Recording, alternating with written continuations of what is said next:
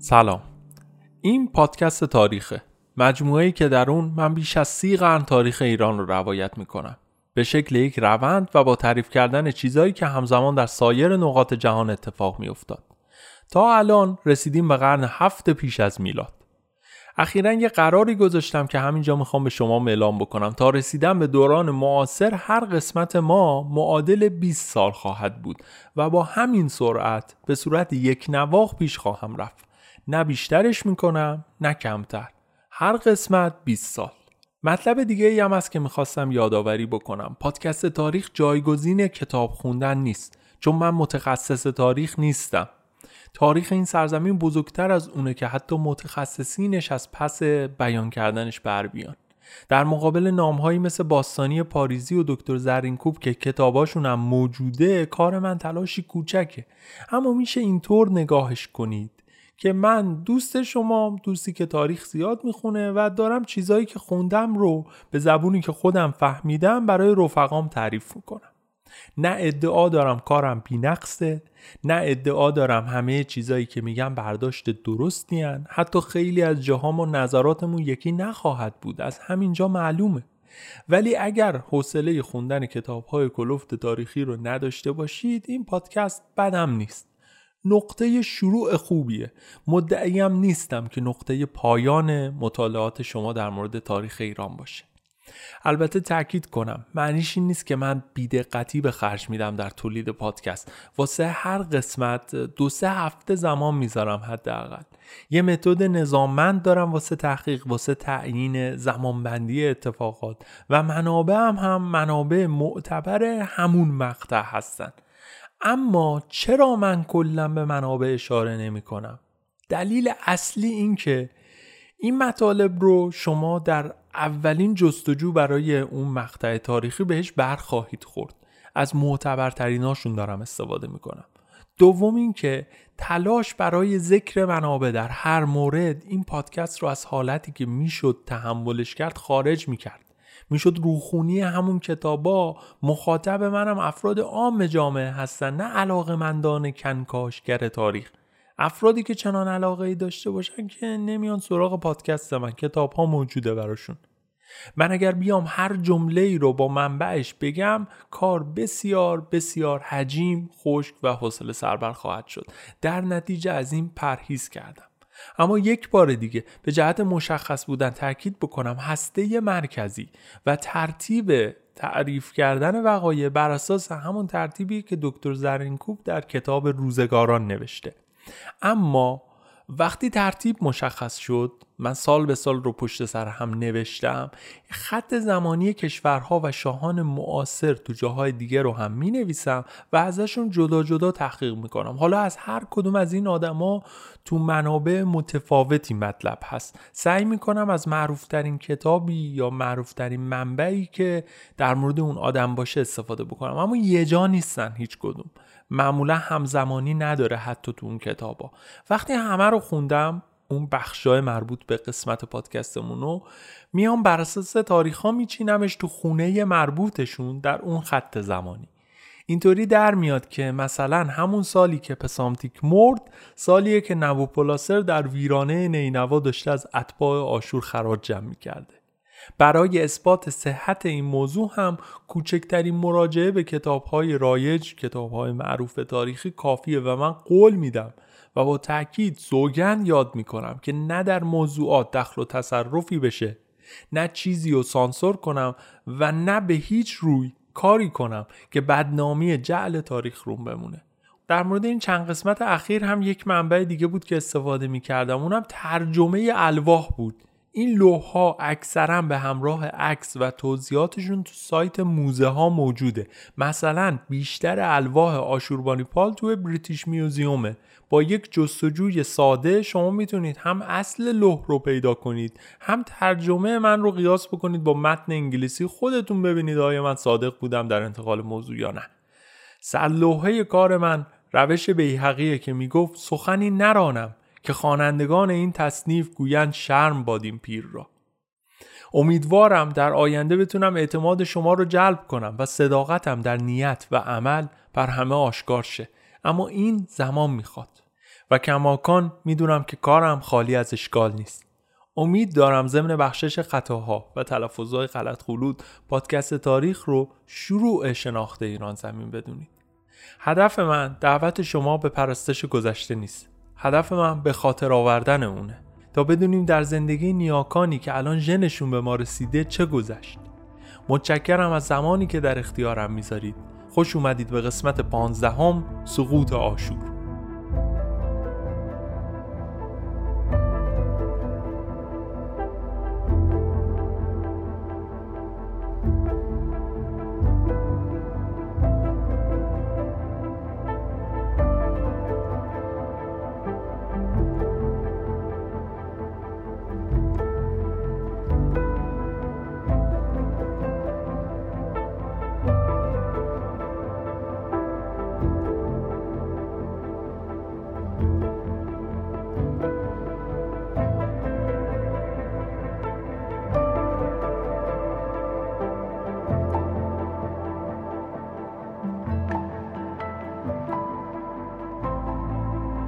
این مطالعه کتاب‌های تاریخی گاهی به نظریات و نوشته‌های مؤلفان برمیخورم که تلاش می‌کردن توضیح بدن این اتفاقات برای چی رخ میداد و گاهی این نوشته‌ها به قدری مفیده که واقعاً دلم نمیاد براتون تعریف نکنم.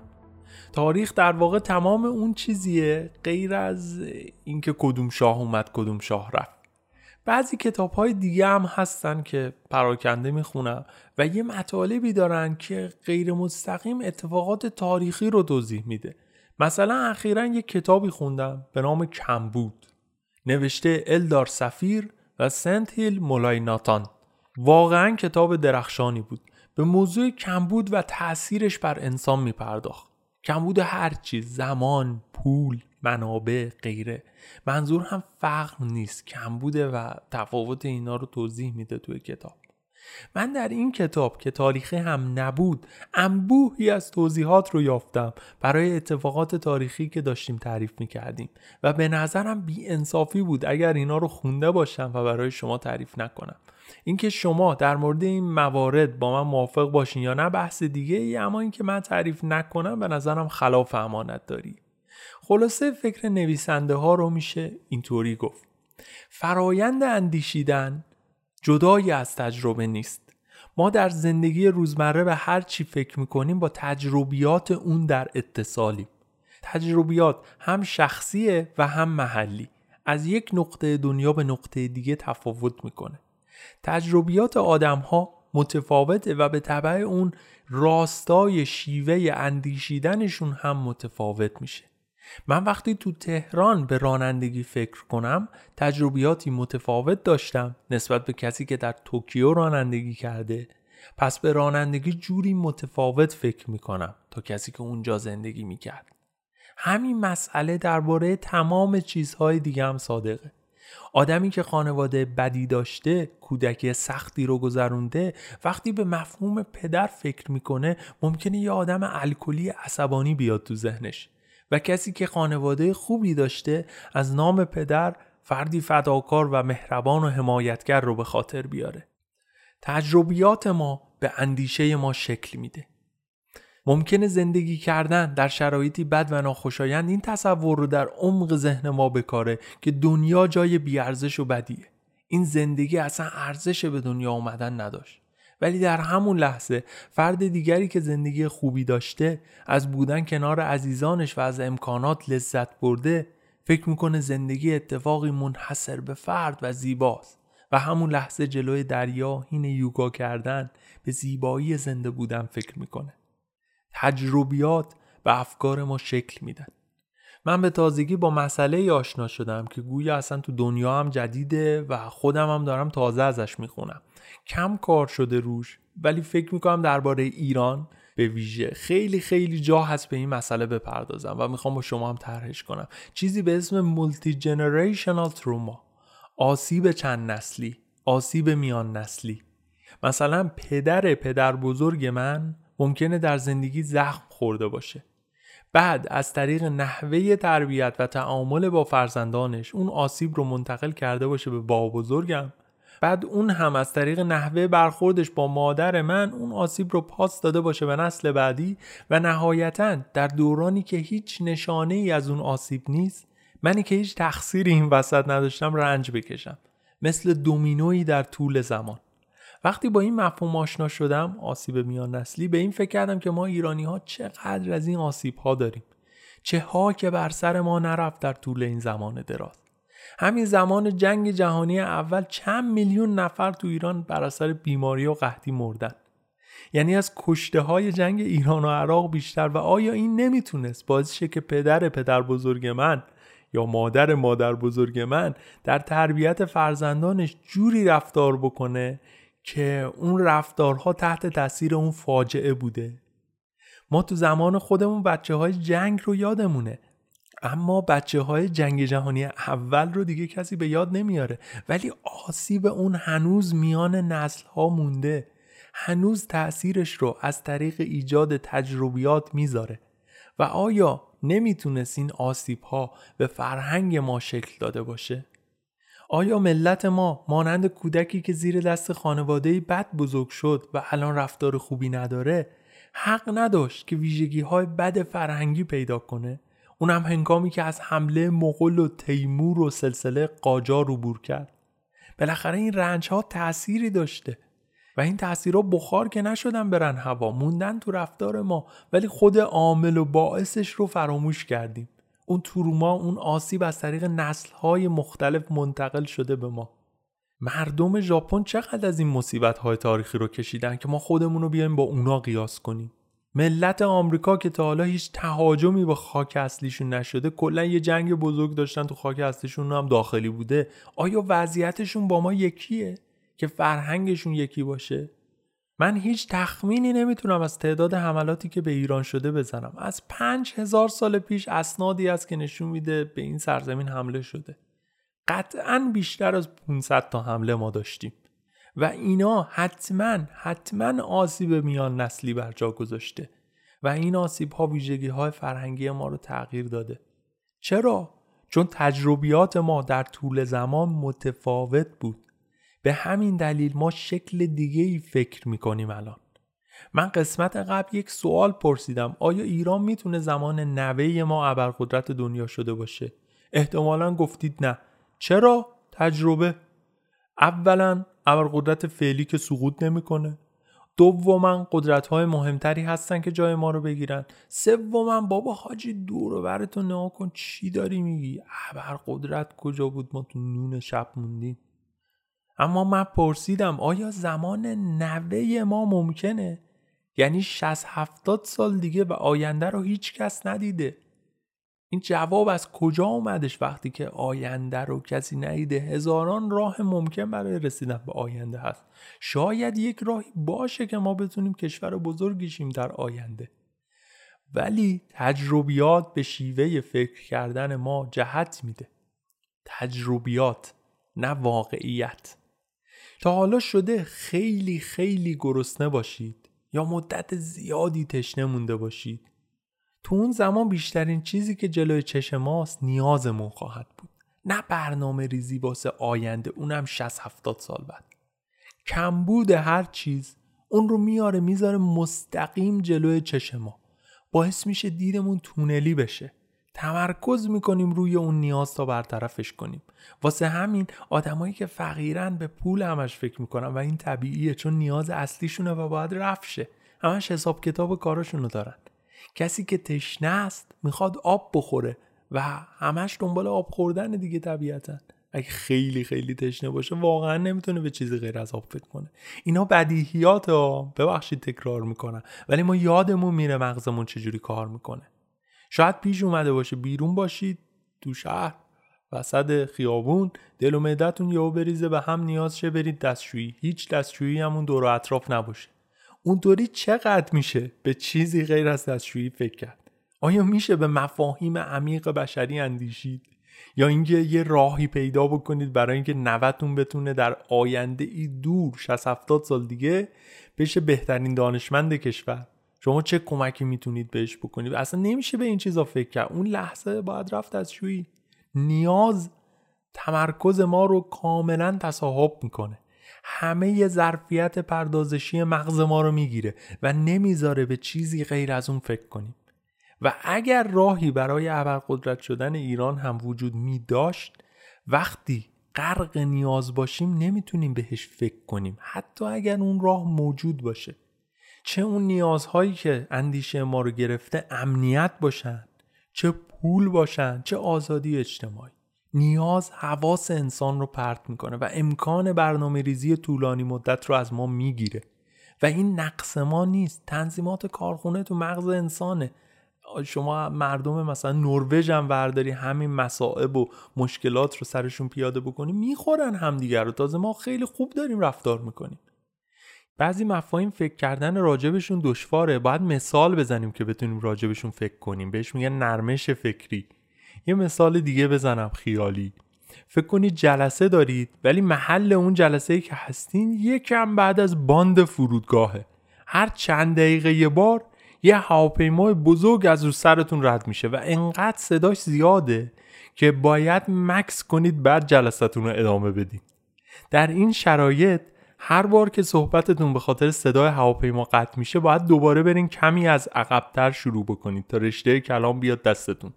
حواستون پرت میشه دائم و همون موقع دوباره یه هواپیمای دیگه هم رد بشه. چنین جلسه چقدر طول خواهد کشید؟ خیلی. آدم ها همون آدم ها، ولی چون هواپیما رد میشه نمیتونن روی موضوع تمرکز کنن. افکار مزاحم مثل عبور همین هواپیما میمونن، چند لحظه ذهن ما رو به خودشون مشغول میکنن، حالا شاید هم بیشتر از چند لحظه، و طول میکشه دوباره بتونیم رو کارمون تمرکز کنیم. کمبود و نیاز هواپیماهای بسیار بزرگن که درون ذهن ما رد میشن، تمرکز ما رو تصاحب میکنن و میان روبرومون میشینن، میگن اول منو حل کن بعد برو سراغ کارهای دیگه. به تجربیات ما از دنیا شکل میدن و شدیداً شیوه فکر کردن ما رو تحت تاثیر قرار میده کمبود. تحت تاثیر که چه عرض کنم، با کمبودهای جدی، با افکار مزاحم جدی اصلا نمیشه فکر کرد. مثل اون لحظه‌ای که نیاز شدیداً بریم دستشویی ولی وسط شهریم، اصلا نمیشه به چیز دیگه‌ای فکر کرد. تجربه آدمی که همه زندگیش کمبود کشیده با آدمی که کمبود نداشته خیلی متفاوته. اصلا دوتا انسان متفاوت میشن به خاطر این تجربیات. آدمی که کمبود کشیده تمام توان ذهنش داشته صرف میشده که امروز رو برسونه به فردا. همچین آدمی نه تنها دیدش تونلی شده گرچه خودش نخواد، بلکه توان پردازش ذهنش کاملا در اختیار اون نیاز هاست. این دیگه به قدر بقیه ظرفیت فکری آزاد نمونده براش، همه مغز شده معطوف به رفع اون نیاز. براش خیلی خیلی انرژی بر و سنگین خواهد بود و زمان بیشتری میبره که بتونه به مسائل مختلف فکر کنه. اینا رو چرا میگم؟ چون ما یه جای دنیا هستیم و تاریخمون یه جایی از دنیا اتفاق افتاد که از زمان تمدن ایلام مرتب دوره‌های خوشسالی داشتیم. یعنی بارون کم می اومد، کشاورزی نمیتونستیم بکنیم و گشنه میموندیم دائما پشت سر هم. کمبود آب مشکل شماره یک ما بود و تأمین غذا کمبود اصلی ما میشد که ناشی از آب بود. ما قرنها کمبود کشیدیم، هم کمبود غذا و هم کمبود امنیت، و اینا به ذهن و فرهنگ و تجربیات ما شکل داد. همش نگران بودیم کی میخوان بیان خونه ما رو بریزن. نمیدونم چقدر با هرم مازلو آشنایین، همون هرمی که نیازهای انسانی رو طبقه بندی کرده. میگه نیازهای اولیه مثل غذا و آب و پوشاک و مسکن و امنیت هستن و بعد از اینا انسان تازه میتونه بره سراغ خودشکوفایی و توسعه و معنویت و چیزهای دیگه. ما در بیشتر تاریخمون از اون نیازهایی که توی هرم مازلوه چند تاش یعنی آب و غذا و امنیت همیشه تهدید میشد. این کمبود جلوی چش ملت ما بود، باعث میشد دیدمون تونلی بشه روی غذا، روی امنیت. به هیچی دیگه نمیتونستیم فکر کنیم مگر سیر کردن شکم و دفاع از جان. هنوز که هنوزه بزرگترین مسائل ما در قرن بیست و یک مشکلات اقتصادی و مسائل امنیتیه. در مقیاس یک کشور ذات مسائل ما هنوز برقرار مونده، چون کشورمون این نقطه از دنیاست. ایران قرنها فقط یک فصل کش داشت، از زمان طلوع تمدن ایلامی، و همیشه همسایه‌های متخاصم داشتیم از زمان سومر و اکد باستان. این وضع رو قیاس بکنید با شرایط مردم ژاپن که چهار تا فصل کش داشتن، دورشون هم دریا بود. غیر از جنگ جهانی دوم به اندازه انگشتای یک دست هم بهشون حمله نشده. اون مردم فرهنگشون حتما متفاوت میشه با ما. خیلی بیرحمیه ما بیایم خودمون رو با این تجربیات قیاس بکنیم با اونا و اون تجربیات. باید بدونیم که کجای دنیا زندگی کردیم، یه ذره انصاف داشته باشیم در مقایسه و قضاوت کردن. آیا اونا آدمای بهتری شدن به خاطر اینکه ذاتن آدمای خوبی هستن؟ نه. آیا ما رفتارامون بعضیاش، حالا نه همه، بده به خاطر اینکه آدمای بدی هستیم ذاتن؟ نه، به خاطر محل زندگیشونه. تجربیات متفاوتی در طول زندگی کسب میکنن. اون تجربیات شکل فکر کردن متفاوتی رو در اونها میسازه. اگه بهشون بگی آیا ما میتونیم قدرت اقتصادی دنیا بشیم، با خودشون میگن چرا نتونیم. ولی از ایرانی که سوال میکنی میره تو فکر که با این همسایه ها، با این وضع منابع، من الان گشنم، جونم در خطره، یعنی چی که ابرقدرت بشه. و عجیب این که خیلی از مواقع شدیم. این دیگه واقعا خیلی عجیبه. وقتی نسل‌ها تجربیات متفاوت تکرار میشن، تبدیل میشن به فرهنگ. و وقتی میخوایم حکم صادر بکنیم که فرهنگمون بده، باید اول ببینیم داریم کجای دنیا زندگی میکنیم. اگر الان میشد از خط زمانی خارج بشیم، بریم بیرون از زمان و مکان و به تمام مسیرهای زندگی یک انسان و پیشینیانش و آیندگانش نگاه کنیم، بهتر میشد این افق رو دید که هنگام تولد ما در واقع روی یک مسیر از پیش تعیین شده قرار گرفتیم که به شدت تحت تأثیر محل تولد، خانواده، سطح اجتماعی و مسائل دیگه است که اینا هم هیچ کدوم تحت کنترل ما نبوده، کاملا بر اثر شانسه. یه سری اعتقاد به همون میرسه از دین، یه سری باور میرسه از سنت و فرهنگ، یه سری ویژگی های جسمانی و نژادی، و اینا شبیه یه تمپلیت، شبیه پیشنویس، سمت و سوی کلی زندگی رو تعیین میکنن.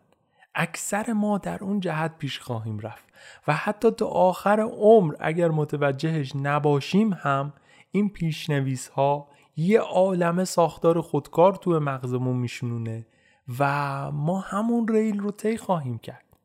اکثر آدما خودشون رو به همون ریل میسپارن و این همون چیزیه که یه وقتایی میگن جبر جغرافیایی، منتها موضوع از اون گسترده تره. اینکه شما تو چه خانواده‌ای، در کدوم طبقه اجتماعی به دنیا اومده باشین هم به همون اندازه تاثیر داره که کشورتون. ما با میراثی از ویژگی ها متولد میشیم که ناشی از تصمیمات گذشتگان بوده و پیشنویس ها و مسیرهایی که از قبل در جهتشون هستیم، چه بدونیم چه ندونیم.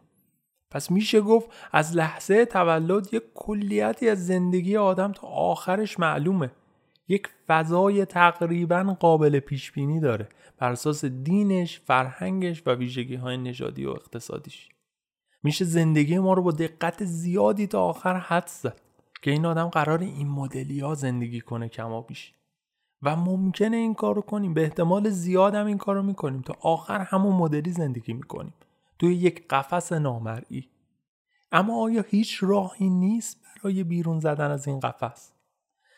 آیا به جای قطار میتونستیم سوار اسبی باشیم که به هر سمتی بشه تازون؟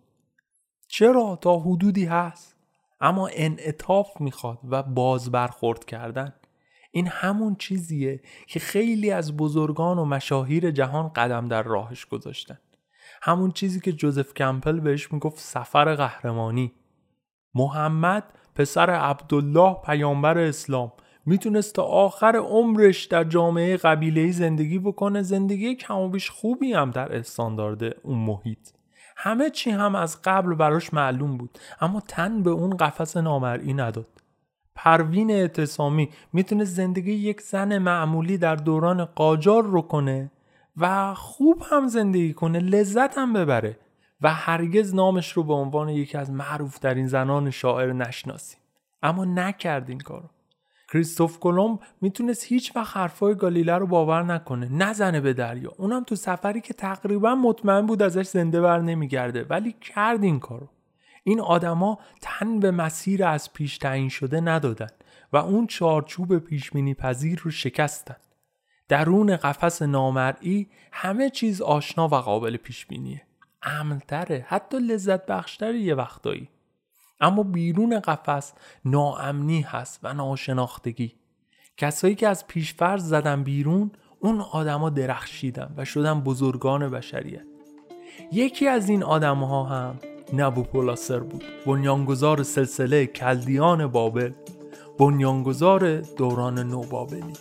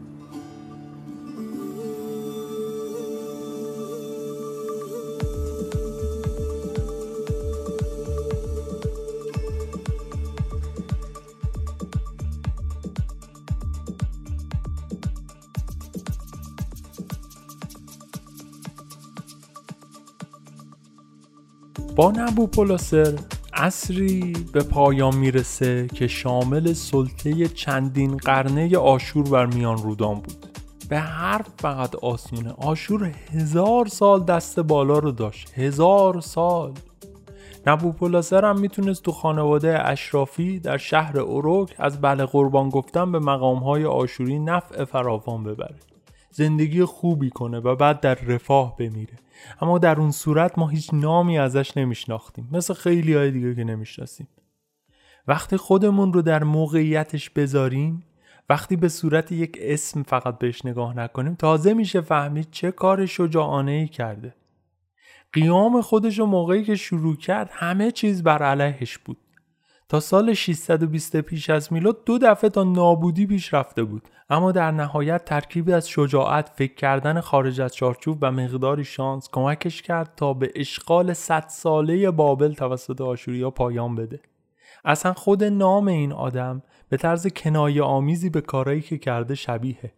اسمش در اصل بود نبو آپلا اوشور، معنیش میشه نبو از این فرزند محافظت میکند، تقریبا یه همچین معنی میده. نبو خدای دانش و عقله، با نمک نیست.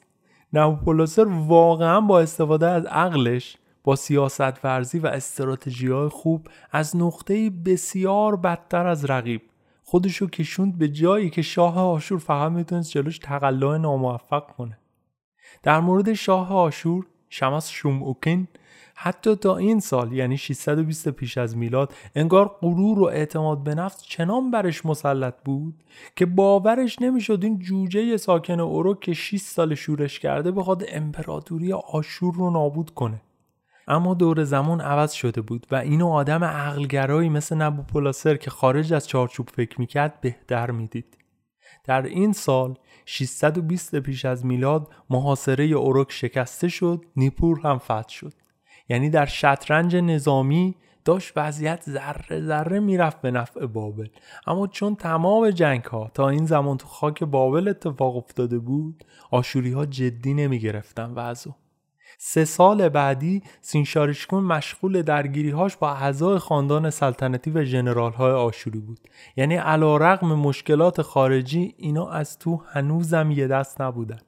اصولاً یکی از قانون‌هایی که در سراسر تاریخ ثابته، این که معمولاً یک حکومت موقعی سقوط میکنه که از هماهنگی داخلی خبری نباشه. دولت قبلش تضعیف شده. آدم‌ها با هم خوب کار نمی‌کنن. هر کس دنبال منفعت خودشه. و چقدر این تو تاریخ تکرار شده، هیچ کی هم درس نمیگیره ازش. شما وقتی از داخل تضعیف شده باشی و آدما با هم هماهنگ نباشن، هر کی ساز خودشو بزنه، فقط کافیه بخوری به پست یه آدم محکم که دقیق میدونه چی میخواد، کارت تمومه. عین همین اتفاق هم چند سال قبل برای ایلامی ها افتاده بود، الان هم داشت واسه آشور میافتاد، اما خودشون متوجه نبودن. خاندان سلطنتی افتاده بودن جون هم، جنرال ها هر جا سرپیچی از دستور می کردن و اینا باعث شد تا در سال ششصد و هفده پیش از میلاد، وقتی نبوپلاسر چهل و یک سالش بود، آخرین سنگرهای آشور در خاک بابل هم سقوط کرد. یعنی شهرهای اور و نیپور هم آزاد شد. در واقع تو بیش از ده سال نبرد این آدم ارادش رو محکم نگه داشت تا موفق شه. ده سال همه رو پشت سر خودش نگه داشت و هر زحمتی بود و تسلیم نشد. اراده آهنی داشته واقعا. در همین ایام بود که متحد آشور پسامتیک به بهانه تثبیت کردن آرامش در منطقه شام شروع کرده بود به مطیع کردن شهرهای اونجا. روندی که دهه بعد هم ادامه پیدا کرد. منطقه شام نقشش تو پیج اینستاگرام تاریخ هست. همه جا تاریخ به صورت انگلیسی با پنج تا تی. شهرهای شام همیشه بین سه تا قدرت مصر، آشور و بابل بودن و الان بالانس قدرت داشت به هم میریخت. میرسیم به سال ششصد و شانزده پیش از میلاد. در این سال شجاعت نبوپلاسر شورشی به حدی رسید که وارد خاک آشور شد.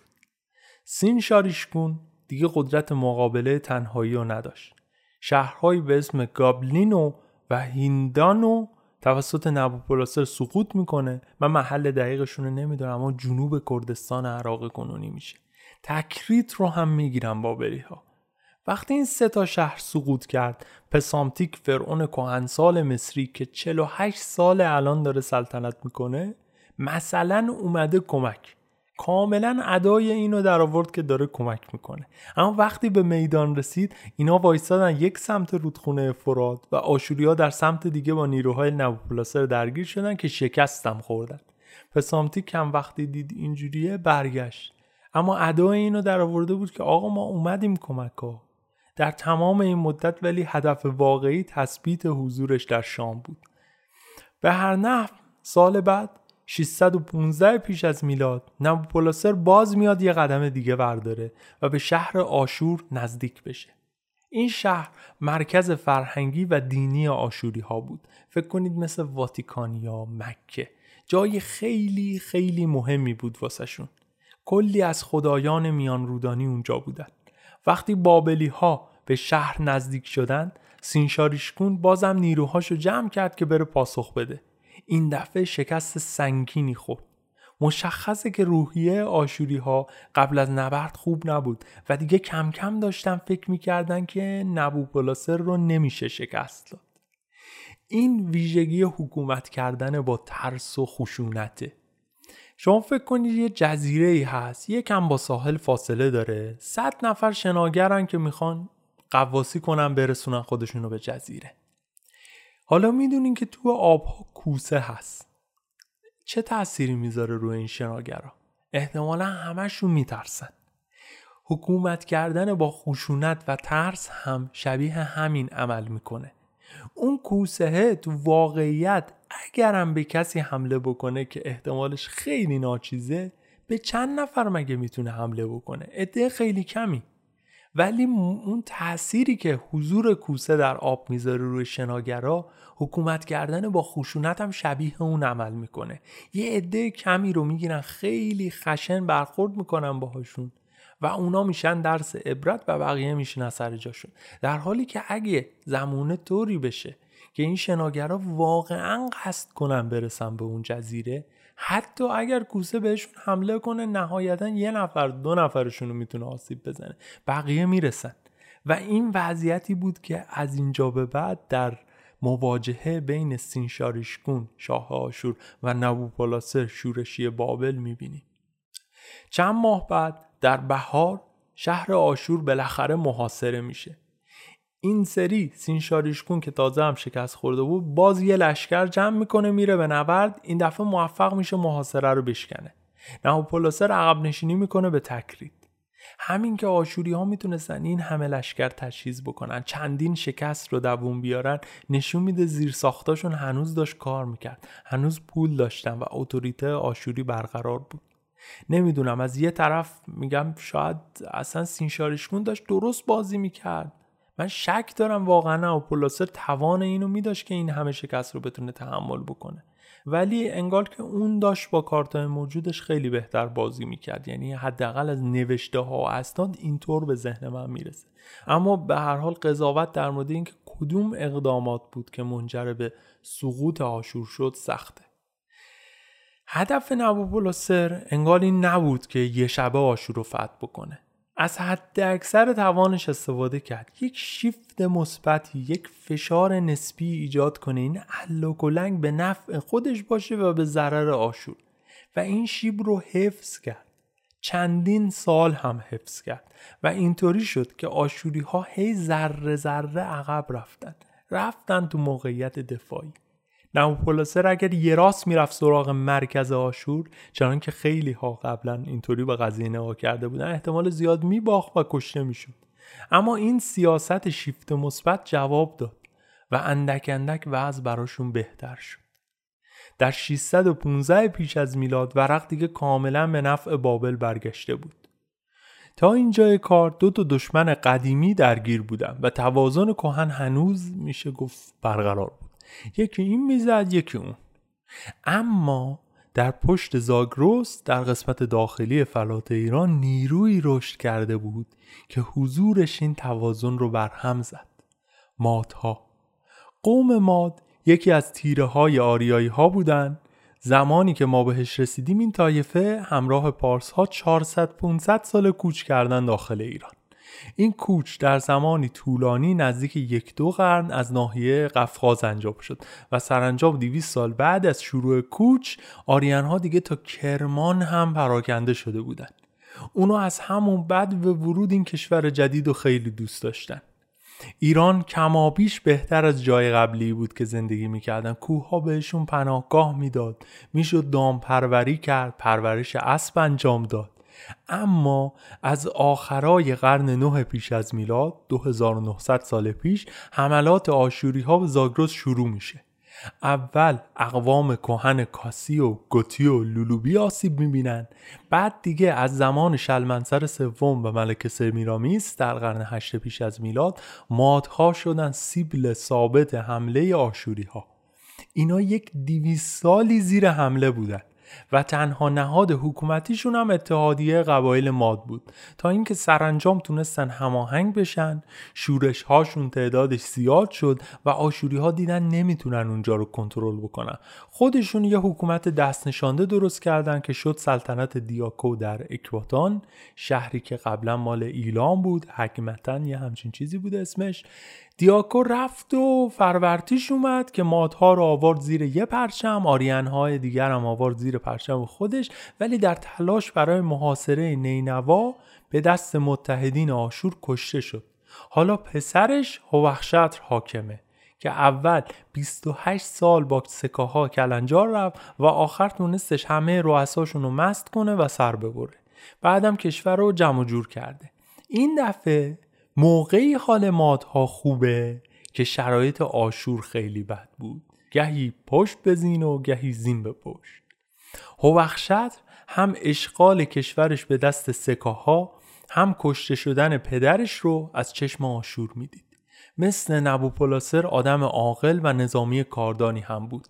کتیبه‌اش تو شهر قازیانتپ نشون میده که آدمی با لباسی ساده و اسلحه‌ای در دست، مقابل آتشدان زرتشتی با چهره‌ای با اراده و جدی.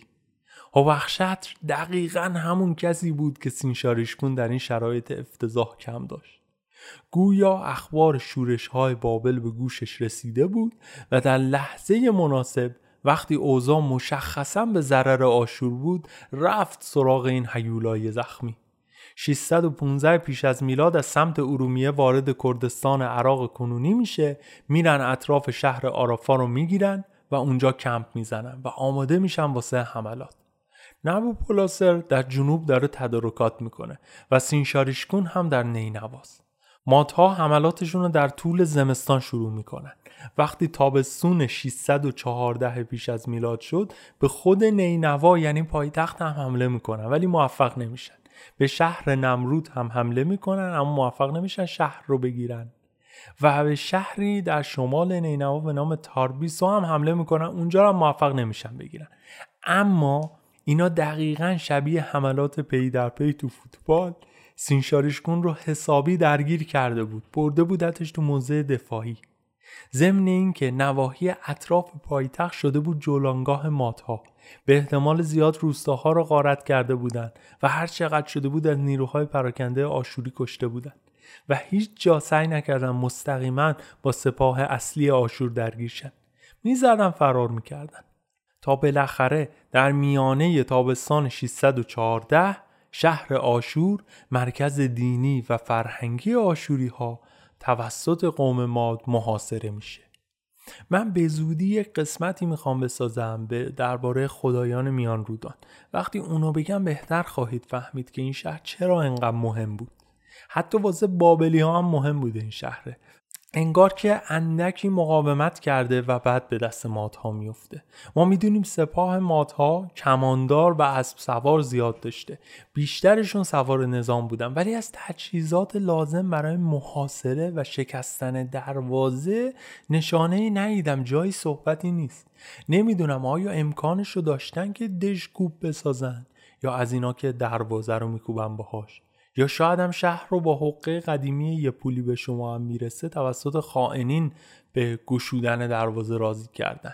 اینا رو نمیدونیم. اما از اینجا به بعد گویا مهندسی نظامی هم در ارتش مادی وجود داره و فتح شهر آشور اولین نشونه از وجود این آدم هاست. اولین فتح بزرگ خارجی توسط آریان هاست. وقایع نگاران بابلی توی لوحی نوشتن که مادها شکستی سنگین و وحشتناک را بر مردمی بزرگ وارد کردند. آنها را غارت کرده، اموالشان را دزدیده و به تاراج بردند. مادها بسیار خشن با این شهر رفتار کردند. بیشتر مردم رو کشتن، هرچی داشتن و نداشتن غارت کردند. وقتی نبوپلاسر رسید به منطقه مدتی بود که عملیات غارت مردم و کشتار شروع شده بود. تصور اولین برخورد این دوتا برای من جالبه. یکیشون تونسته بود شهری رو بگیره که دیگری تلاش کرد و نتونست. نبوپلاسر حتما احساس میکرد این غنایم حق اون بوده و از کفش رفته. از طرفی به دینی معتقد بود که این مزداپرستان آریان داشتن لگدمالش میکردن. اما دشمن دشمن من دوست منه و این دو نفر وقتی روبرو میشن شروع میکنن به مذاکره. لشکر بابلی و مادها رو میتونم تصور بکنم که از دور دارن نگاه میکنن، این دوتا فرمانده دارن با هم صحبت میکنن. در نهایت دعوا که نشد هیچی، عروسی شد. هووخشتر دخترش آمیتیس رو به ازدواج پسر نبوپلاسر در میاره. از این ناماد جوان که شاید معروف ترین شاه بابله در قسمت بعدی مفصل حرف میزنیم. بهش میگن به تلفظ اشتباه بختالنصر. الان جوانیه در دهه بیست زندگیش که در انتهای این گفتگوها دید دستشو گذاشتن تو دست دختر شاه ما، یعنی خانم آمیتیس. این ازدواج که تصمیمش بر ویرانه در حال سوختن شهر آشور گرفته شد شد زمین ساز اتحادی که تا آخر کار مادها و بابلی ها سر جای خود به قوت باقی موند. پس ششصد و چهارده پیش از میلاد نبوپلاسر در چهل و چهار سالگی و دهمین سال سلطنت تونست یک متحد قدرتمند برای خودش شروع کنه. جدا جدا نمی شد اما به اتفاق قطعا حریف این آشور بودن. این آشور در این وضعیت شگفت تا که حتی تا این زمان باز هم سینشارشکون متوجه وخامت اوضاع نشده و نیروهاش رو به جای سنگربندی در شهرها و بردن به فاز دفاعی همچنان در حالت حمله نگه داشت و شروع کرده به بازسازی آسیب‌های وارد شده به مناطق. مادها و بابلی‌ها بعد از اون ازدواج سیاسی هر دو برگشتن به سرزمین‌های خودشون برای نیرو گرفتن و آماده شدن واسه حمله نهایی.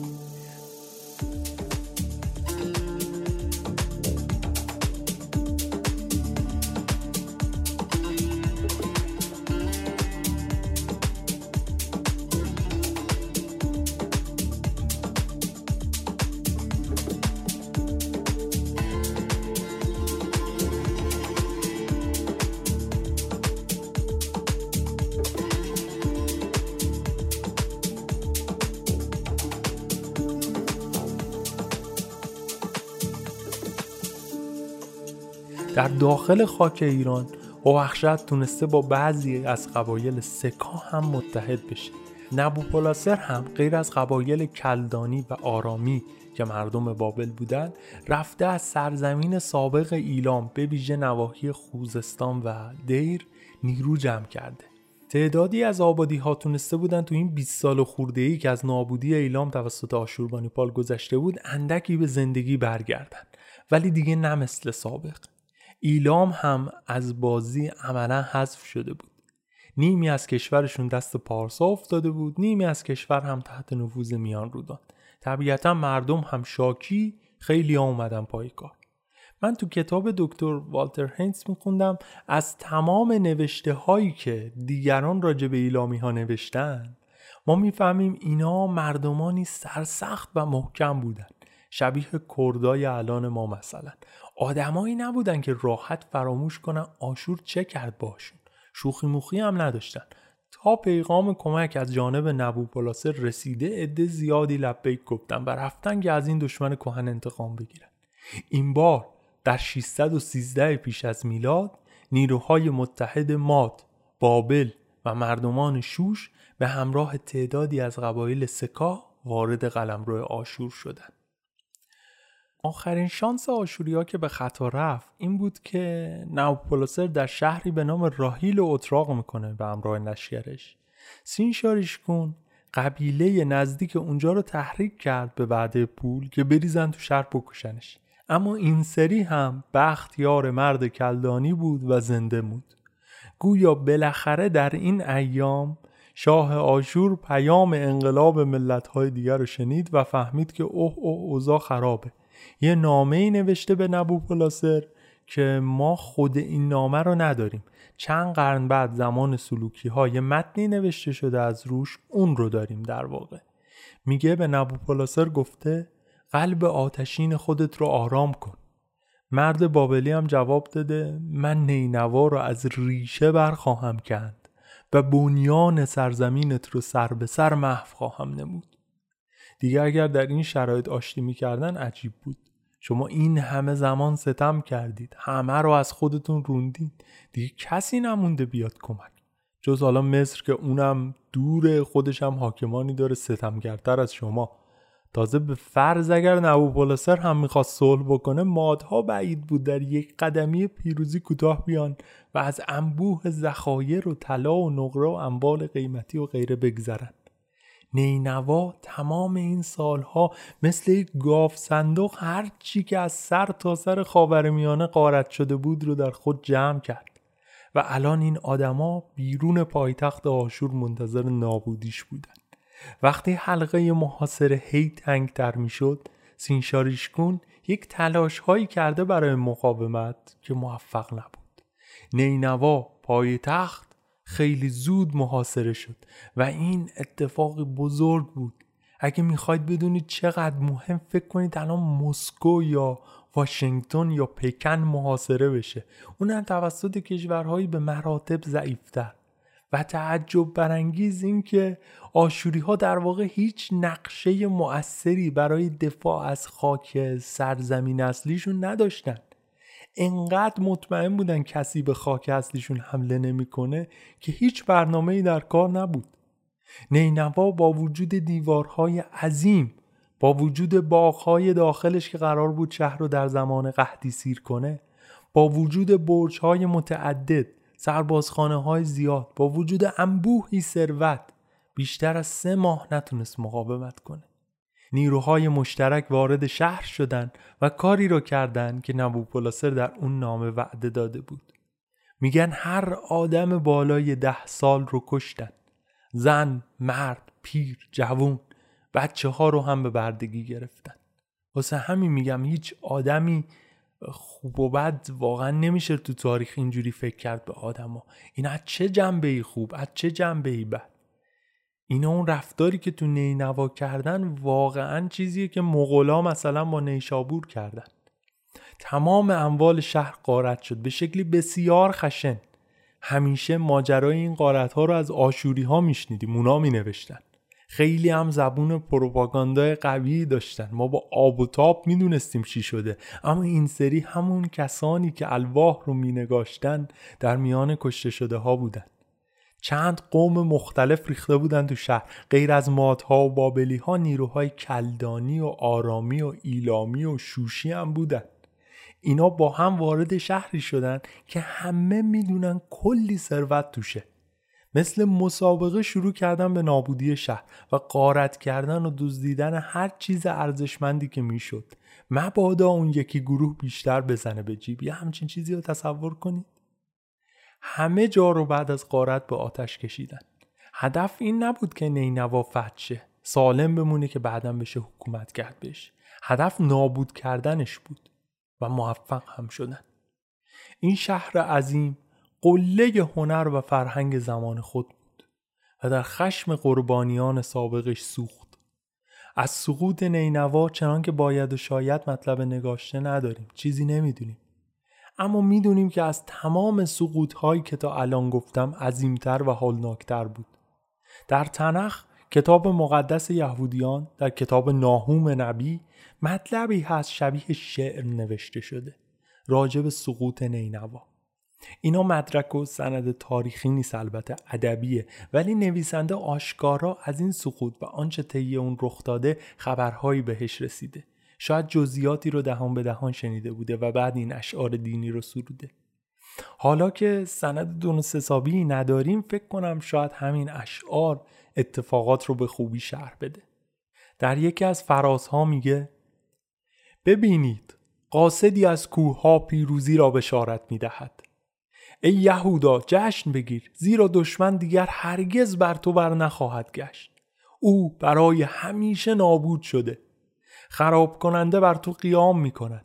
حصار را حفظ کن، راه را دیدبانی نما، کمر خود را قوی گردان و قوت خیش را زیاد کن. اینجا انگار صحبت راجع به بابلی هاست، اما لحن نوشته مبهمه.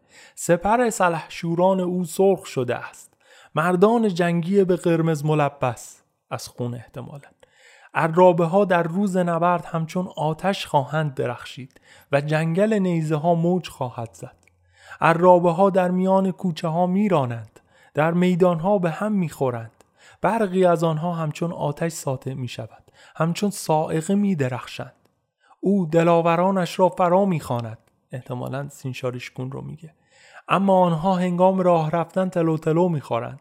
بر فراز حصار شهر می شتابند، اما دیگر محاصره کامل شده. شبیه این صحنه هاست که تو فیلم ها نشون میده سربازو میدوئن روی دیوار. دروازه نهرها گشوده شده و نهر ویران می شود. زبان شاعران است، ما هم دقیق نمیدونیم، اما به شکل مبهم میگه شاید از طریق کانال های آبی تونستن وارد شهر شده باشن. شاید چنین مقدر است. او آریان شده و به اسارت برده می شود. احتمالا سینشارشکون رو میگه، گرچه ما دقیق سرنوشتش رو نمیدونیم. رایجه که میگن در دفاع از نینوا کشته شد، اما این کتاب که تقریبا هم اصل نوشته شده به زبانی شاعرانه میگه که اسیر شد و برهنه تو شهر چرخوندنش. او آریان شده و به اسارت برده می شود. نقره را غارت و طلا را چپاول کنید. ثروت او را پایانی نیست. شهر غارت شده، خالی و ویران گشت.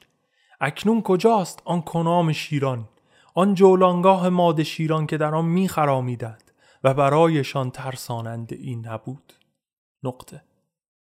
در یکی از مطالبی که راجب سقوط نینوا میخوندم نویسنده جمله‌ای میگفت نمادین اما قشنگ توصیف میکنه. وقتی آشور نابود شد کسی گریه نکرد. این مردم بدترین اتفاق تاریخشون رو تجربه کردن اما کسی دلش برای اینا نمیسوخت. این سیستم حتی در استاندارد باستانی بسیار خشن با دیگران برخورد کرده بود. آدم کشی، اسارت، کار بیمزد به زور، خراج‌های سنگین و خارج از توان ملت‌های مغلوب، بی احترامی به خدایان و ادیان مردم دیگه. چند تا قبیله آریان رو من تو قسمت‌های قبلی گفتم که آشوری‌ها صف کردن همه رو سر بریدن. همه این کارا برای دهه‌ها و صده‌ها جایی برای دلتنگی و دلسوزی واسه آشور باقی نمیذاشت. گرچه منم دلم برای اون آثار هنری و شکوه فرهنگی میسوزه. خلاصه که وقتی نینوا در آتش سوخت کسی گریه نکرد. اما حتما در این کشتار هم مانند قتل عام همدان به دست مغول‌ها یا سقوط تیزفون به دست مسلمانان، مانند تکه تکه کردن مردم بابل جلوی بت مردوک به دست آشوربانیپال، کسی که بهای اصلی رو داد آدمای معمولی بودن. و این افراد که اسماشونو میگم باید حواسمون باشه که قدیس نیستن، اینا هم مثل بقیه خاکستری هن. کسانی بهای سقوط نینوا رو دادن که در قدرت سیاسی دخالتی نداشتن، نه تصمیم گیرنده اون جنایت ها بودن نه نقشی داشتن احتمالاً درش، ولی خب مدت ها نفع اون پیروزی ها و فتوحات بهشون رسیده بود. شما اگه رو نابودی زندگی دیگران کاخ بنیان کرده باشی اون کاخ دیر یا زود فرو میریزه و این بلایی بود که سر محلات لاکچری نینوا اومد، سر مردمی که تا سه سال قبل تصور این حمله رم نمی کردن. تو بهترین شهر دنیا زندگی می کردن، بهترین امکانات اون زمان رو داشتن، بهترین ارتش جهان هم مراقبشون بود. کی فکرشو می کرد نینوا سقوط کنه؟ هیچ کس. منظره نینوا بعد از غارت رو باید تصور کرد. شهری که سالمه اما سوخته، اکثر خانه ها دیوارهای خشتی و آجری دارن ولی سقف‌ها چوبی بود که اونا رو آتیش زده بودن. تصاویر و سنگنگاره هایی که بر دیوارها بود میرفت که قرنها مدفون بشه. چهره شاهان در اکثر این کتیبه ها توسط فاتحان خراب شد که قدرت و احترام اون آدم در کتیبه از بین بره. مادها، بابلیها، سکاها و ایلامیها هر کدوم سهمشون از غارت رو بردن، اکثرا به صورت طلا و نقره و اسیر و اشیا و و چقدر عجیب که دشمنی مشترک این همه قوم متفاوت رو که خیلی هاشون زبون هم هم بلد نبودن به همکاری وادار کرده بود. اما گنجینه واقعی نینوا کتابخانه و میراث فرهنگی و هنری بود که در این سقوط از بین رفت. خیلی از آدم‌هایی که در این غارت مردن مهندسین، دانشمندان و ادیبان بودند که از دست دادنشون ضربه‌ای به تمدن انسانی بود و شاید بشر رو مدت‌ها در تاریخ به عقب برگردوند. ولی فاتحان خشمگین اومده بودن که خشک‌وتر رو با هم بسوزونن. شهری که بر اون نظم و شکوه ساخته شده بود، شهری که کاخ بیرقیب دوش قرار داشت، با اون همه باغ و معبد و خانه و بازار تبدیل شد به یک ویرانه سوخته. از اینجا به بعد حکومت مادها ثروتمندترین طایفه در میان اقوام آریان شد. بقیه فاتحان هم دست پر برمیگردن خونه هاشون، اما عده‌ای از سربازان مادی و بابلی تو نینوا میمونن. نبوپلاسر هم موند و تا مدتی در ویرانه های نینوا از مناطق تازه فتح شده آشور براش خراج می آوردن. تصویر رو که بهش فکر می کنم یاد صحنه های آخر سریال بازی تاج و تخت می افتم، گیم آف ترونز. قوای فاتح با وجود پیروز بودن باز هم می ترسیدن اگه اینجا رو خالی کنن آشور دوباره قد علم بکنه. اژدها رو کشته بودن اما باورشون نمی شد. به جنازش لگد می زدن ببینن واقعا مرده. یه سری از اعضای خاندان سلطنتی و نظامی‌های عالی رتبه و ثروتمندان شهر کمی قبل از محاصره تونسته بودن فرار کنن به شهر حران. این شهر الان در مرز سوریه و ترکیه است، داخل خاک ترکیه، تقریباً کوهستانیه. اونجا برای مدت کوتاهی میشه مرکز تجمع بقایای آشور. حران مقر آشور اوبالیط بود. این آقا آخرین وارث تاج و تخت آشوره و به احتمال زیاد فرزند سینشارشکون، میشه نوه آشوربانیپال. پدرش هول و هوش چهل سالگی شکست خورده، پس خودش احتمالا سنی داشته حوالی بیست. از سمت دیگه این رقبای مادی و بابلی حدود پنجاه سالشونه. عنوان رسمی آشور اوبالیط شاه نیست، لقبی داره که در سیاست آشوری میشه شاهزاده، چون برای اینکه تاجگذاری کنه باید یک مراسم رسمی انجام میداد در شهر آشور، همونجا که معابد اصلی و بت‌های اصلی بودن. ولی این شهر که رفته بود هیچی، پایتخت هم خدا بیامرزه، سپاهی نداره، پولی نداره، امیدی هم نداره به جز کمک مصری ها. سنگر میگیره تو شهر حران. سال آینده یعنی ششصد و ده پیش از میلاد، نبوپلاسر ضمن رعایت احتیاط با همون فرمون قبلی، همون این نبردو ببرم بعد برم نبرد بعدی، میره سمت مناطق اطراف حران، اونجا رو شروع میکنه تحت کنترل خودش در آوردن، ولی به خود شهر نمیرسه. آشوری ها اینجا دیگه بالاخره موضع دفاعی دارن، اندکی مقاومت کردن. نگاه آشور اوبالیط ولی در اصل به مصر بود که کمک بهش برسه و بتونه یه کاری بکنه، این شورش رو جمع بکنه، شاید هم نینوا رو پس بگیره. اما به قول شاعر قدیمی مسعود سعد سلمان، خار گردد مرا گل اندر دست، خار در دست دشمنم حریر شود. هر زمانی ز بخت بد سوی من، ناامیدی همی سفیر شود. فرعون متحد آشور پسامتیک دقیقاً این زمان بعد از پنجاه و چهار سال سلطنت مرد، دقیقاً این موقع. چقدر بدشانس بوده واقعا این آشور اوبالیط. پسرش نخو دوم فرعون شد که تا بیاد خودش رو جمع و جور کنه و بره کمک آشور اوبالیط دیگه دیر شده بود و شهر افتاده بود به محاصره نبوپلاسر و هووخشتره. با وجود این، برخلاف پدرش که فقط ادای کمک کردن در می آورد، نخو واقعا برای نجات آشوری ها رفت، اما سر راه باید از شام رد می شد. الان شدن همراه مصر فعلا بیشترشون، ولی نه همه. در میان این شهرها هم اورشلیم پایتخت یهودیه شهر مهمتریه. شاه اورشلیم یوشیاست، همونی که قربانی کردن کودکان رو ممنوع کرده بود قسمت قبلی. اینجا چنان فرازیه در روایت ما که وقتی میخوندم واقعا تصورش دشواره که کسی داستان ننوشته، اینا تاریخ واقعیه. وقتی سپاه نخو میاد برای کمک به آشور اوبالیط تحت محاصره، یوشیا میبینه که هنگامه هنگامه تصمیمه و روز روز عمل. شاید حتی ترسیده باشه، ولی میدونست اگر ایستادگی نکنه و نخو به حران برسه، ممکنه آشور اوبالیط در سوریه پایگاهی علم کنه و دوباره بشه مصیبتی برای کل خاورمیانه. حتی نبوپلاسر ممکن بود در مقابل این اتحاد شکست بخوره. اما اگر کمک کنه، غیر از پیچیده شدن تومار آشوری ها، روابطش با فاتحان جدید هم میتونه خوب باشه. پس سربازان کم شمارش رو جمع کرد و در مسیر لشکر مصری اردو زد، جایی به نام تپه مگیدو. عملا جلوی سپاه مصری دست به خودکشی زدن که مطمئن شن آشور دوباره بر نخواهد گشت و به وسیله این فداکاری تاریخ خاورمیانه واقعا ورق خورد.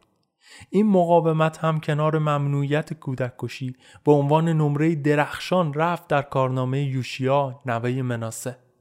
نخو وقتی رسید کاملا متوجه شد که نیت فقط وقت کشیه. سعی کرد درگیر نشه و نامه داد به یوشیا، گفت ای شاه یهودیه، ما مگر مشکلی با هم داریم؟ من امروز بر علیه تو به اینجا نیومدم. اما یوشیا نیتش چیز دیگه‌ای بود و به خوبی میدونست در کجای تاریخ ایستاده. میان یکی از اون لحظه ها که مسیر آینده را عوض میکنه. گرچه شکستش در این نبرد حتمی بود، اما تصمیم گرفت به نبوپلاسر و هووخشتره که حتی ندیده بودشون کمک کنه و با گرفتن راه نخو کاری کنه مصری‌ها به موقع به حران نرسن. میتونم تصور کنم این پیامبر و حاکم اورشلیم در چنین لحظه‌ای که دست از همه چیز شسته، چهار قرن بعد از موسی، با چه لحنی میتونست جلوی فرعون متکبر مصر صحبت کنه؟ معلومه که تو برای من نیومدی، تو برای نجات ستم اومدی، برای حفظ بی‌عدالتی و بی‌انصافی، و ما شاید نتونیم جلوی تو رو بگیریم. شاید امروز هممون اینجا کشته شیم، اما هستن کسایی که بالاخره ریشه ظلم رو خواهند سوزوند، ستم رو نابود خواهند کرد، حتی اگه ما نباشیم که اون لحظه باشکوه رو ببینیم. و من به اون آدما کمک خواهم کرد، ولو تنها کمکم کشته شدن در راه تحقیر تو باشه. یوشیا با فرعون جوان درگیر شد و البته که لشکر کوچک یهودیان از مصری‌های پرشمار شکست خوردن. همشون کشته شدن، ولی همین کافی بود تا در فاصله دور آخرین سنگر ستم کهن آشوری فرو بریزه و شهر حران به دست نبوپلاسر و هووخشتره ما سقوط کرد.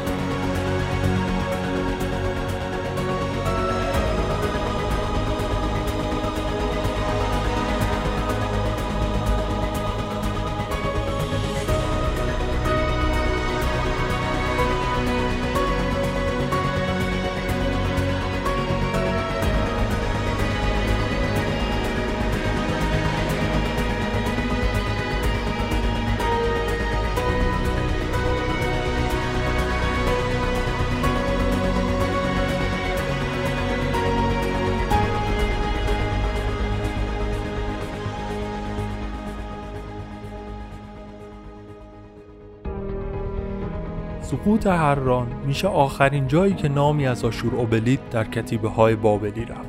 دیگه اسمی از این آخرین شاهزاده آشور هیچ جا نیست، ولی دست کم میدونیم مثل آخرین شاهزادگان ایلامی مجبور نشده بره آشپزی و غلامی. نخو نهایتا مدتی بعد از سقوط حران، وقتی نبوپلاسر و هووخشت برگشته بودن، میرسه به منطقه، ولی دیگه کار از کار گذشته بود و آخرین وارثان خاندان سارگون کشته شده بودند. سعی میکنه حران رو بگیره ولی موفق نمیشه. کلا در نبرداش با بابلیا موفق نبود. انگار اونا که سالها با آشور درگیر بودن در لیگی بالاتر از مصر میجنگیدن و اینا حریفشون نمیشدن.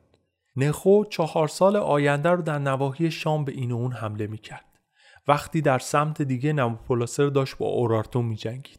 اورارتو اون اواخر شده بود متحد آشور، تقریبا روابط خوبی داشتن و الان هم نبوپلاسر میترسید این خلأ که ایجاد شده اورارتو بیاد شمال آشور رو اشغال بکنه، واسه همین تلاش کرده با اونا درگیر شه و نتونست پاسخ محکمی به حضور مصر در شام بده. اما اجازه بدین از این شرایط درهم و برهم یه لحظه ببرمتون جنوب ایران، جایی که کوروش اول حاکم پارس ها عزادار کشته شدن پسرش آریوک در سقوط نینواست.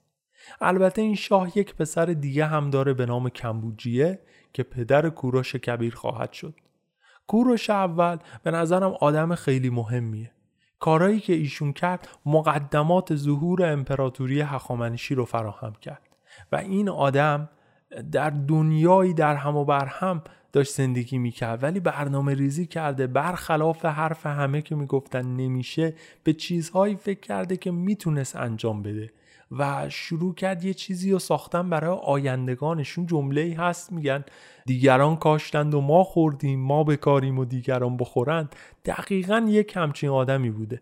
اما الان نمیخوام براتون از کوروش انشانی صحبت بکنم، میخوام یه مقدار از نظریه مهم بگم درباره تاریخ ایران. این نظریه خیلی مشهوره و بسیاری از این دید به مسائل ایران نگاه میکنن. مقاله ایران جامعه کوتاه مدت از دکتر همایون کاتوزیان. خیلی خیلی خلاصه بگم ایده ایشون اینه که توضیح بده چرا علی رغم تاریخ طولانی و تمدن قدیمی ایران زمین، انقلاب صنعتی و رنسانس و پیشرفت در اینجا شروع نشد. ایشون میگه صنعتی شدن، تحول به شکل رنسانس، به طبقه اجتماعی نیاز داره. آدمای ثروتمند و صاحب نفوذ، چه به عنوان بازرگان، چه به عنوان زمیندار، چه به عنوان سرمایه‌دار و غیره. این طبقه در اروپا حوالی کشف آمریکا داشت شکل می‌گرفت. طبقه‌ای که مارکس بهشون میگفت بورژوازی، یعنی اون خانها و اشراف قدیم نیستن، آدمایی هستن غیر از جیره‌خوارای پادشاه ولی ثروتمند و قدرتمند. این آدما میتونن صنعتی شدن و پیشرفت رو شروع کنن. تو اروپای قرن شانزده و هفده این طبقه شکل گرفت به صورت طبیعی و تا حدی ناشی از اتفاقات و شانس که نهایتاً اونجا رو صنعتی کرد. بورژوازی طبقه پیشرفته‌تر از فئودالیسم و خان و خانبازی قدیمی، چون قبلش خان یا فئودال در عمل یه شیوه‌ای از بردهداری غیر رسمی رو داشت. مردم رو زمین کار میکردن، زمینی که مال خان بود. خان هم که نوکر شاه بود. حالا این زمین هر چی ازش در میومد به قدر سیر شدن شکم کشاورز مال اون بود، الباقی مال خان. خان هم سهم شاه یا حاکم محلی رو میداد و دستمزدی در کار نبود. کار دستمزدی اما ویژگی اصلی اقتصاد پیشرفته تره که در اقتصاد فئودالی خیلی خیلی ناچیز بود. بیشتر از نود درصد مردم اصلا دستمزدی نمی گرفتن. دستمزد عملا همون سهم غذاشون بود. بعضی کسب و کارها فقط دستمزد داشتن و اکثر مردم به همین دلیل بسیار فقیر بودن. اما تو اقتصاد بورژوازی، یعنی همون طبقه ثروتمندان غیر وابسته به حاکم که پله‌ای از اقتصاد فئودالی پیشرفته داره، اکثریت مردم دارن دستمزد میگیرن. اصولاً کار دستمزدیه و آدمی که صاحب کاره، تاجر، کارگاه داره یا سرمایه داره. اینجوری جامعه میره سمت مقدمات پیشرفت صنعتی، چنانکه در انگلستان برای اولین بار در تاریخ بشر رفت. اما دکتر کاتوزیان میگه تو ایران این اتفاق نیفتاد و نمیتونست بیفته، چون ما ساختارمون اجازه نمیداد طبقه بورژوازی ایجاد بشه. البته ایشون بگم از این واژه استفاده نمیکنه، میتونم هم حدس بزنم چرا، چون این کلمه از واژگان سیاسی چپ هاست، مال کمونیستاست. ایشون نمیخواسته بهش همچین برچسبی بزنن. اما من کلمه بورژوازی رو برای این طبقه اجتماعی استفاده میکنم، طبقه صاحب کار، چون واژه بهتری بلد نیستم و این واژه هم معروفه و خوبم توضیح میده. باری اقتصاد ایران بر طبقه فئودال‌ها و خان‌ها اتکا داشت، حتی تا دهه چهل شمسی، یعنی همین زمانه معاصر ما. اما چرا؟ چون رشد اون طبقه ثروتمند جدید نیازمند محافظت از سرمایه خصوصیه. قوانین مالکیت روشن و واضح وجود داشته باشه، به نحوی که حتی شخص شاه هم نتونه نقضشون کنه. اما در ایران چنین نبود.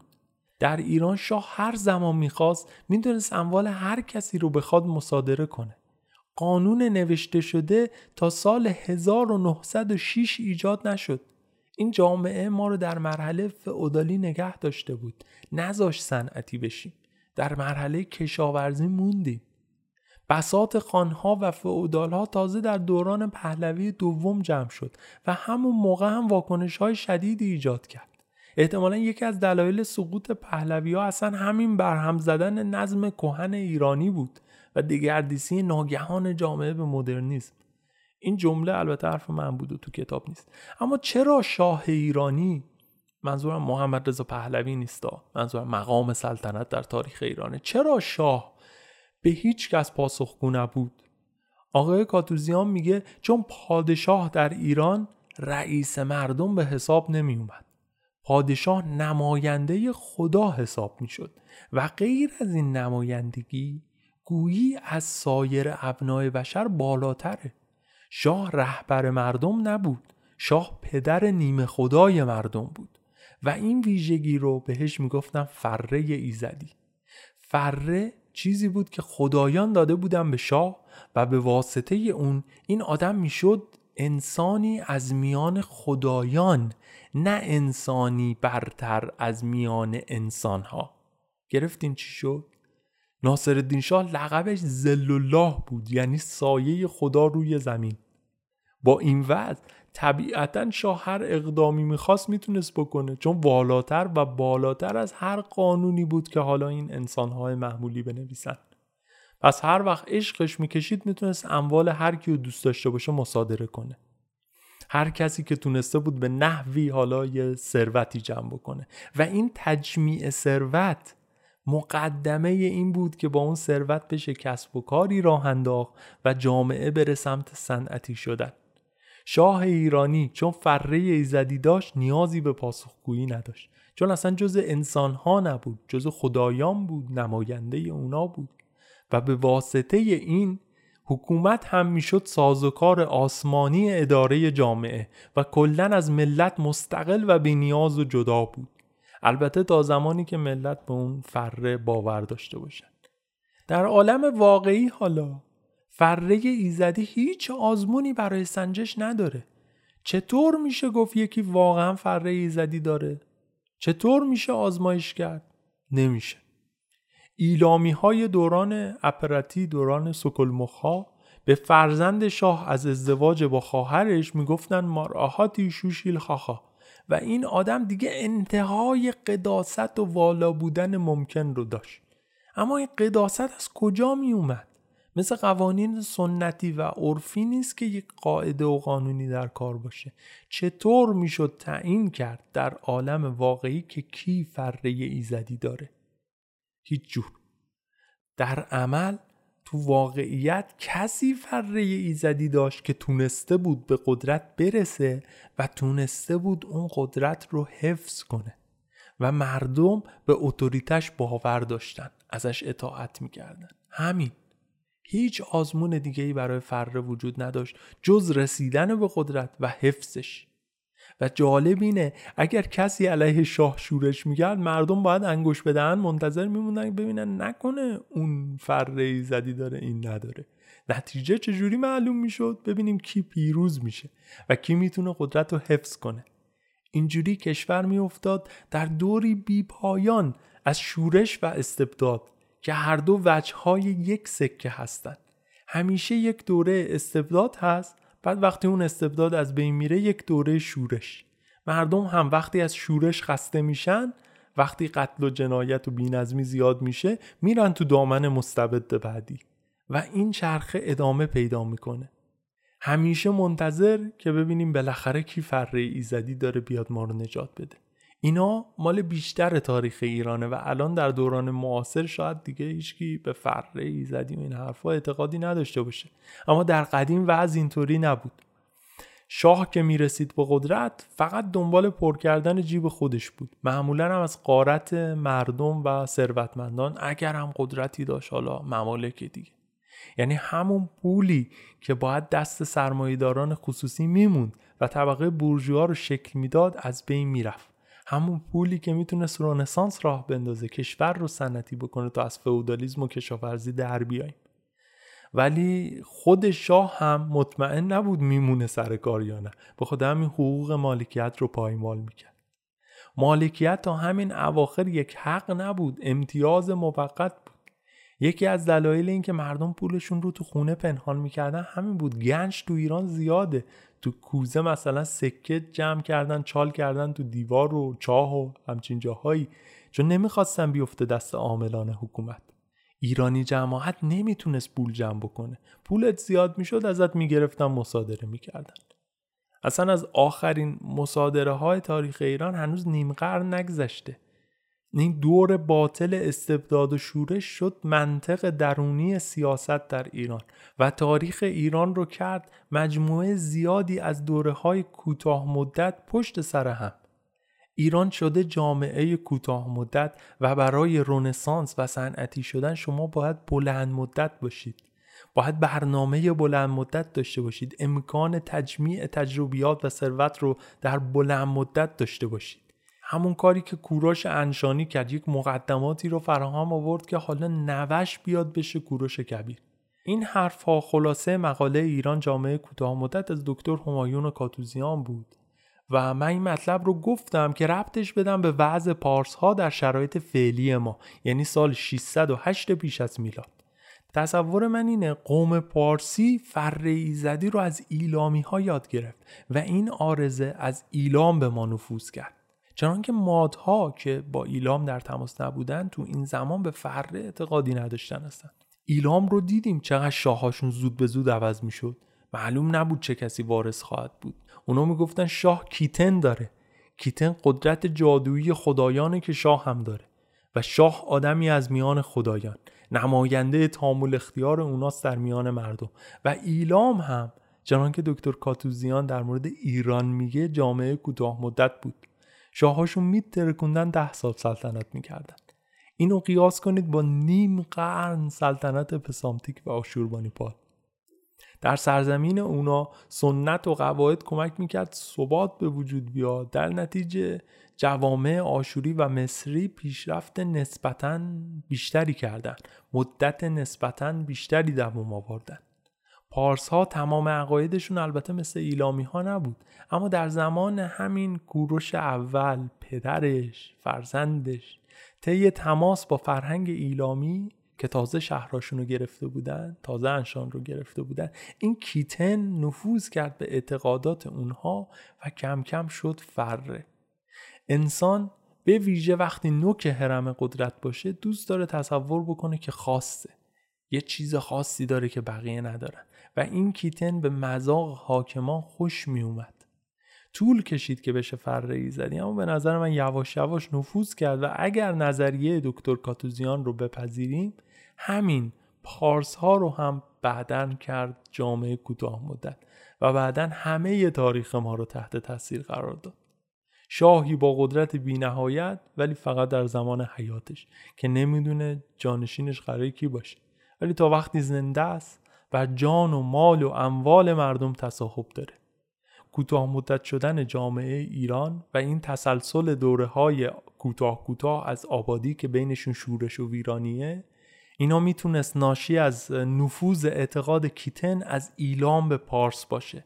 نتیجهش به قول دکتر کاتوزیان این شد که تا میایم پا بگیریم یه چیز بزرگی بسازیم همه چی ویران میشه. تو پرانتز البته بگم نظریه ایران جامعه کوتاه مدت نواقص و نقدهای خودش هم داره. گرچه ایران رو خوب توضیح میده اما نمیتونه بگه در کشورهای مثل چین یا عثمانی که سنت و اشراف و مسئولیت و اینا هم برای مقام پادشاه وجود داشت چرا اونجا انقلاب صنعتی نشد. جواب این سوال نمیتونه بده و یه سری نقدای دیگه هم بهش واردی که از سواد من خارجه، ولی امیدوارم وقتی رسیدیم به رنسانس بتونیم کنار هم دیگه جواب اینا رو پیدا کنیم.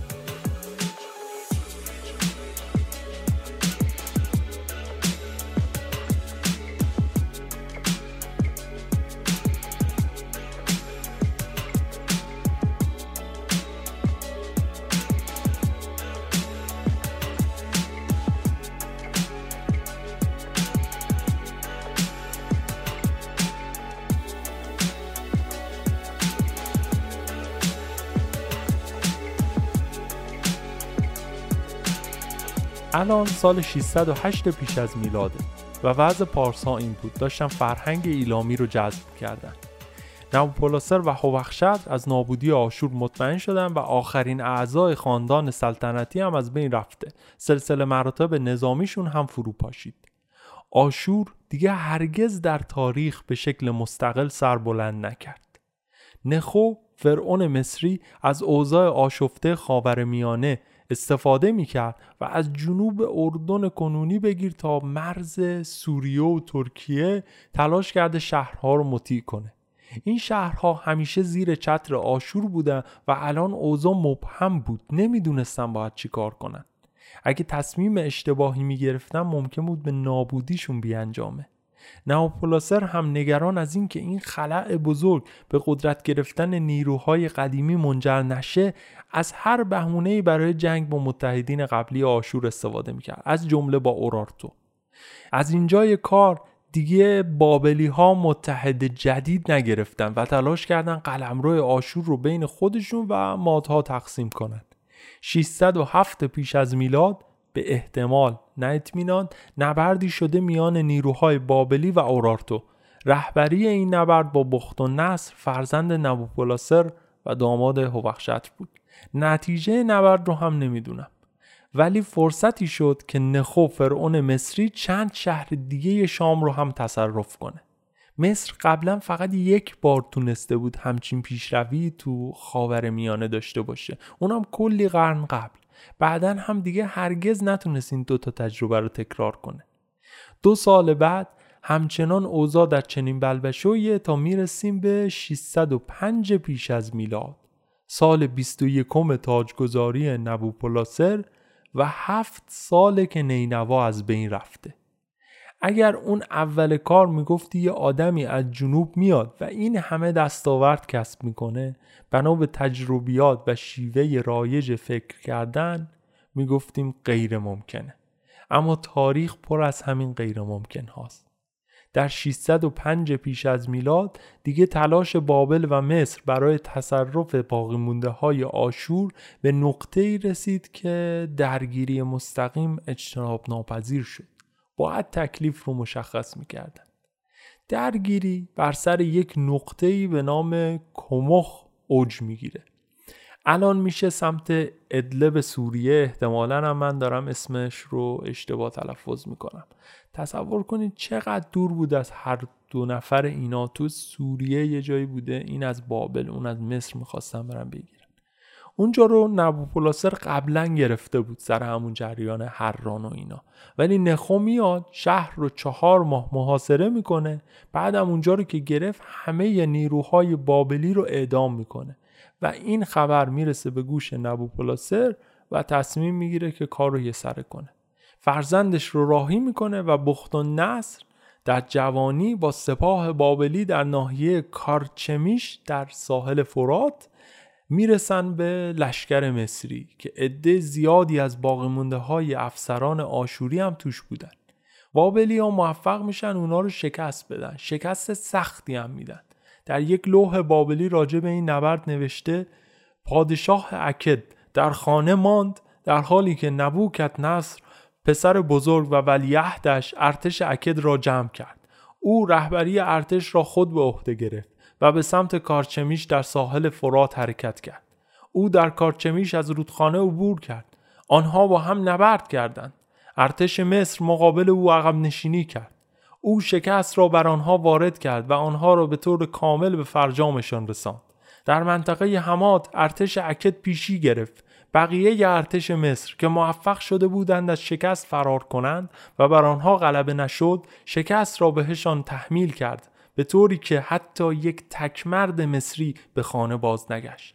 در آن زمان نبوکدنصر تمام منطقه حماد را فتح کرد.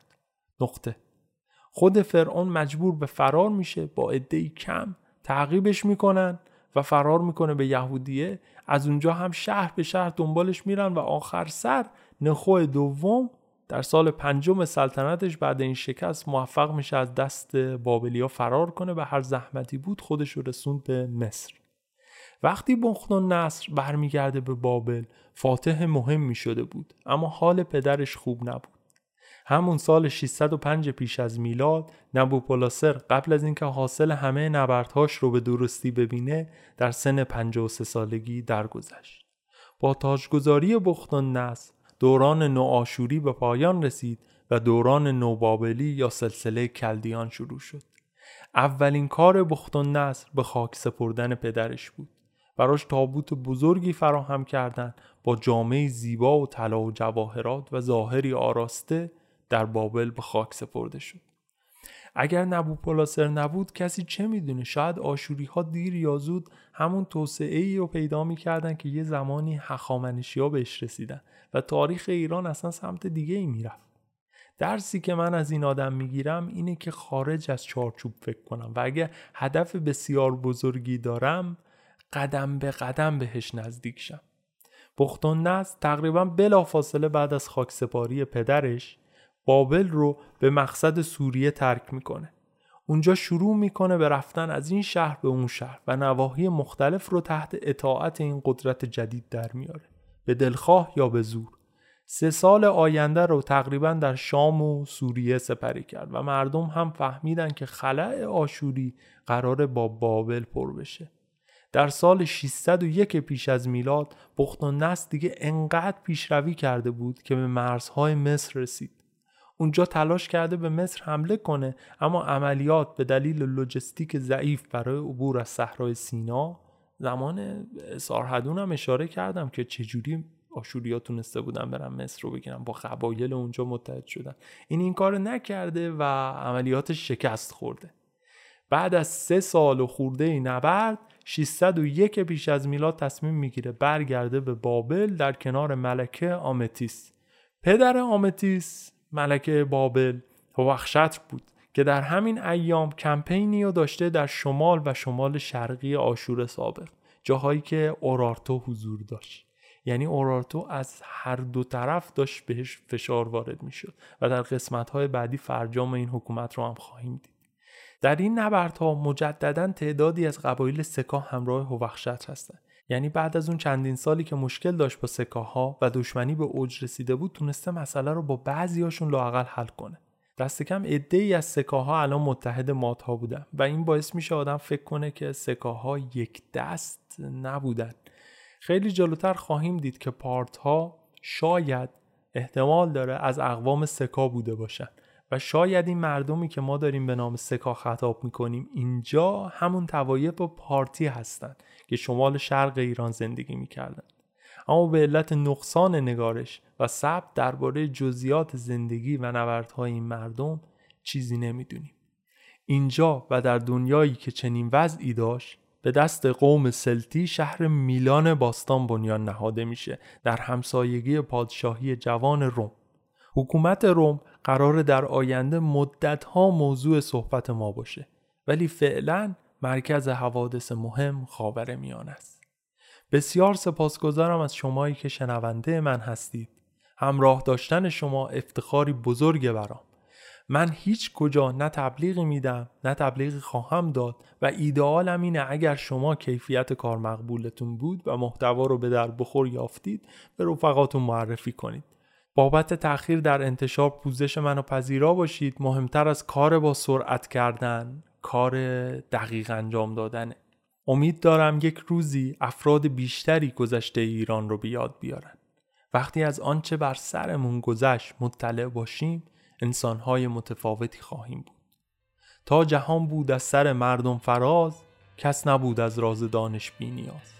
هر که نامخت از گذشته روزگار، نیز ناموزد ز هیچ آموزگار. من بنیامین هستم و شما به پانزدهمین قسمت از پادکست تاریخ گوش کردید.